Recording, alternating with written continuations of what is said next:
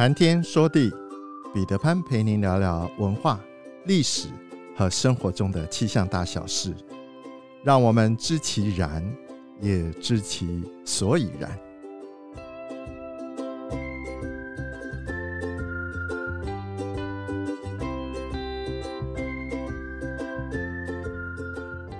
谈天说地，潘大刚空中与您相会。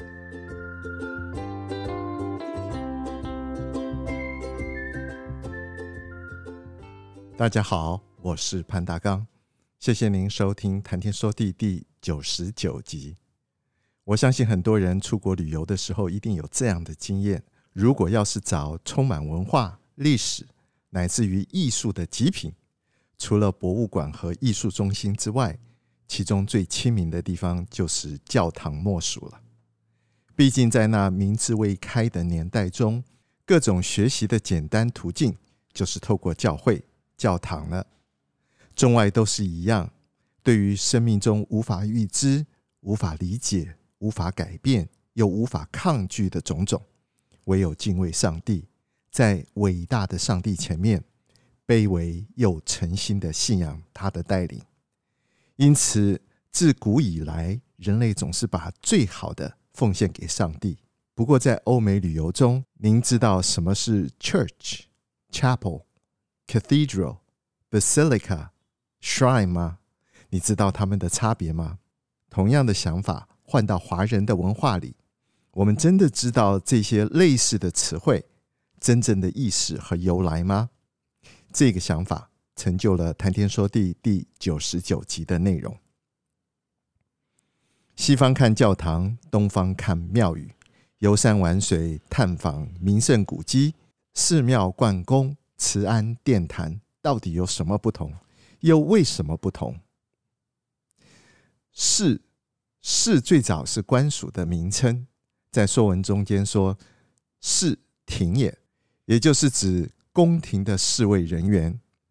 以后宫廷侍卫人员的官署也被称之为寺，有如大家所知道的大理寺、太常寺等等。大理寺是中央的审判机关，太常寺则是掌管宗庙礼仪的部门。御史大夫们办公的地方叫做御史大夫室，负责车马的部门叫做太仆室。西汉建立了三公九卿制，九卿中有鸿胪卿，执掌布达皇帝的命令，对应宾客。其官署就是鸿胪士，大致相当于后来的礼宾司。这种惯例最早是从北齐开始设立，此后历代的王朝都沿用这个制度。三公九卿这个制度一直沿用到清朝。另外，三公的官署称为府，九卿的官署称之为市，也就是所谓的三府九室。室。在古代汉语里面也有持续、相续的意思，意思是说，皇帝设立了这个机构是个永久性的机构，不是临时性的机构，是要国错绵绵、代代延续下去的。因此，中国的皇帝把教授佛法，并且供养僧团居住、学习、修行的场所称之为寺，就是希望。这个场所能够永久的存在下去。东汉明帝的时候，天竺僧人以白马驮经东来，最初住在洛阳鸿胪寺，后来鸿胪寺改建，汉明帝刘庄亲自命名为寺院。由于两位高僧的经书是由两匹白马驮回来的，因此把这座新建的寺院取名叫做白马寺。这是佛教传入中国后建筑的第一座僧寺，于是寺就成为了僧人藏经、讲佛和生活居住的场所。梵语中“寺”叫做僧伽蓝摩，意思是说僧众住所的陵园。因为朝代更换，寺的称呼也曾经有过变化。北魏太武帝年间，寺院被改称为伽蓝。隋炀帝大业时改称为道场，唐朝又改称为市。隋唐以后，市作为官署越来越少，而逐步成为中国佛教建筑的专用名词，一直沿用到今天。大家所熟知的名寺有白马寺、灵隐寺、少林寺、寒山寺、大相国寺、佛卧寺、大昭寺、扎斯伦布寺、龙山寺等等。庙，庙是我们古代公祭祖宗、神主牌位的屋舍。太庙是中国古代皇帝的宗庙。太庙在夏朝的时候称之为世寺，殷商的时候称之为崇屋，周把它叫做明堂，秦汉的时候把它称之为太庙。最早太庙只是供奉皇帝先祖的地方，后来皇后和功臣的神位在皇帝的批准之下，也可以供奉在太庙。现存的太庙是明清两代皇帝祭奠祖先的家庙，始建于明永乐十八年（西元一四二零年），占地两百余亩，是根据中国古代敬天法祖的传统礼制来建造的。孔庙，孔庙普遍在儒家思想盛行的地方都有，孔庙往往规格有如国庙。大龙洞保安宫旁的孔庙，每年教师节都有遵循古礼的活动。每个县市几乎都有孔庙，以示尊师重道。大陆上规格最高、能被称作为国庙的孔庙只有两座，那就是曲阜孔庙和北京的孔庙，是专门为封建帝王、政府官员祭孔的专用庙宇。古时候对于庙的规模有非常严格的等级限制。汉代以后，庙逐渐和原始的神社，例如像土地庙混在一起。人死曰鬼，庙作为祭鬼神的场所，还常用来赐封、追谥文人武士。例如像是文庙、孔子庙、孔庙、武庙、关羽庙，也就是关帝庙。另外，庙还有用来祭祀神灵、神话、传说人物以及历代贤哲和历史著名人物的场所，比如土地庙、山神庙、龙王庙、张飞庙、岳飞庙、妈祖庙、土地公庙等等。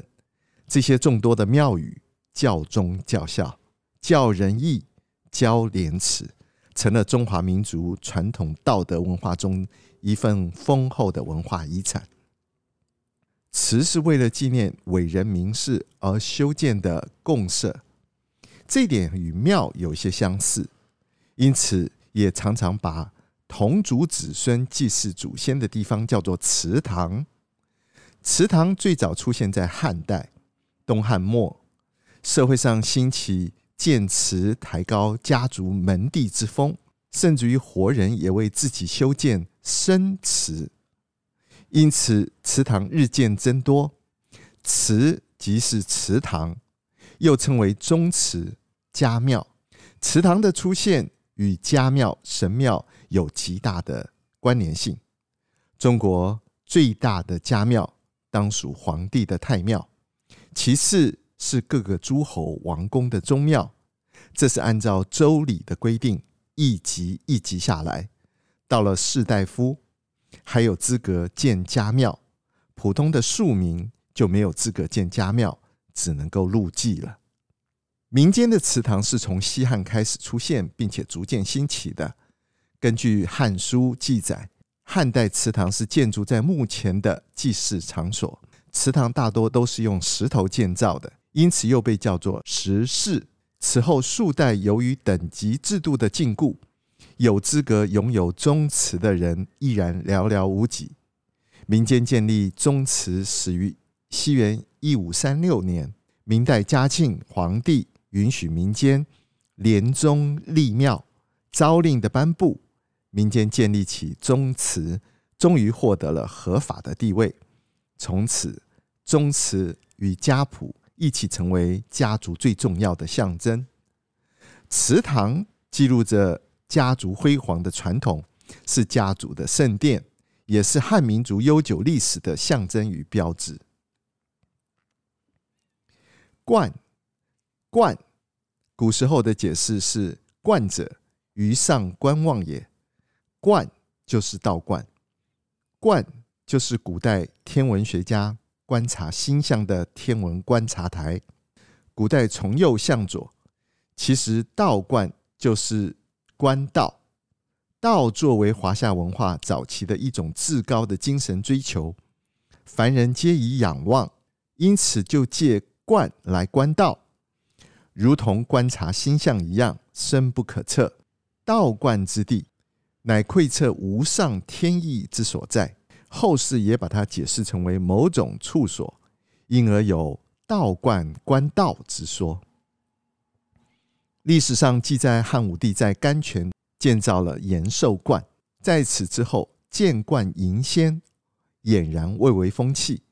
相传最早住进皇家观中的道士是汉朝的汪仲都，他因为治好了汉元帝久治不愈的病，而被引进皇宫内的坤明观。从此道教徒感激皇恩。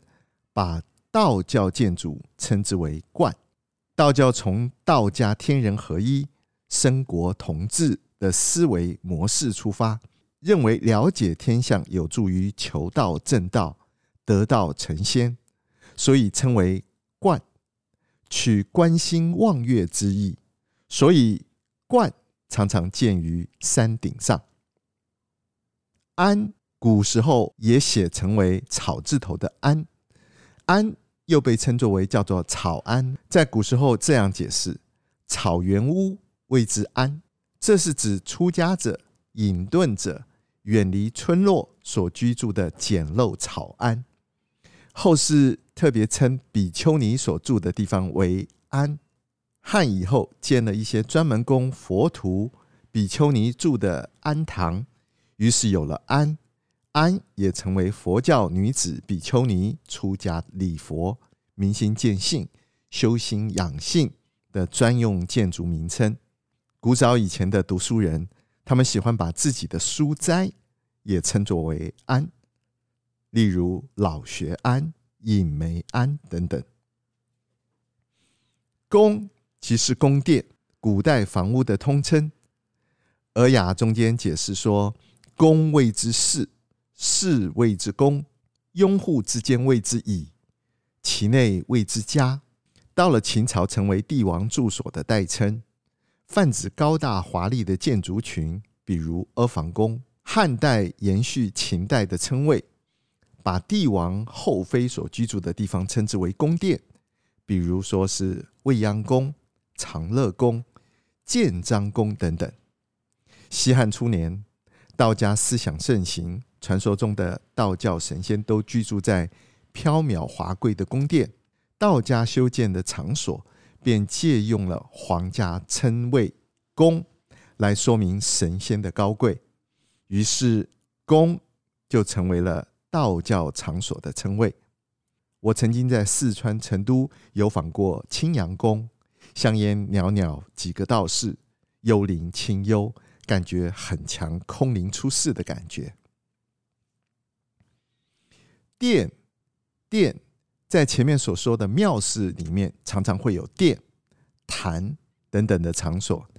殿是属于宫里面高大的建筑，宫是一个建筑群，里面会有殿宇。殿也是后，原本是指的臀部的臀，处于人体的下部，所以有居尾部的意思。高大的房子一般地基都比较高。如同坐在上面一样，所以也叫做殿。比如故宫著名的三大殿：太和殿、中和殿、保和殿。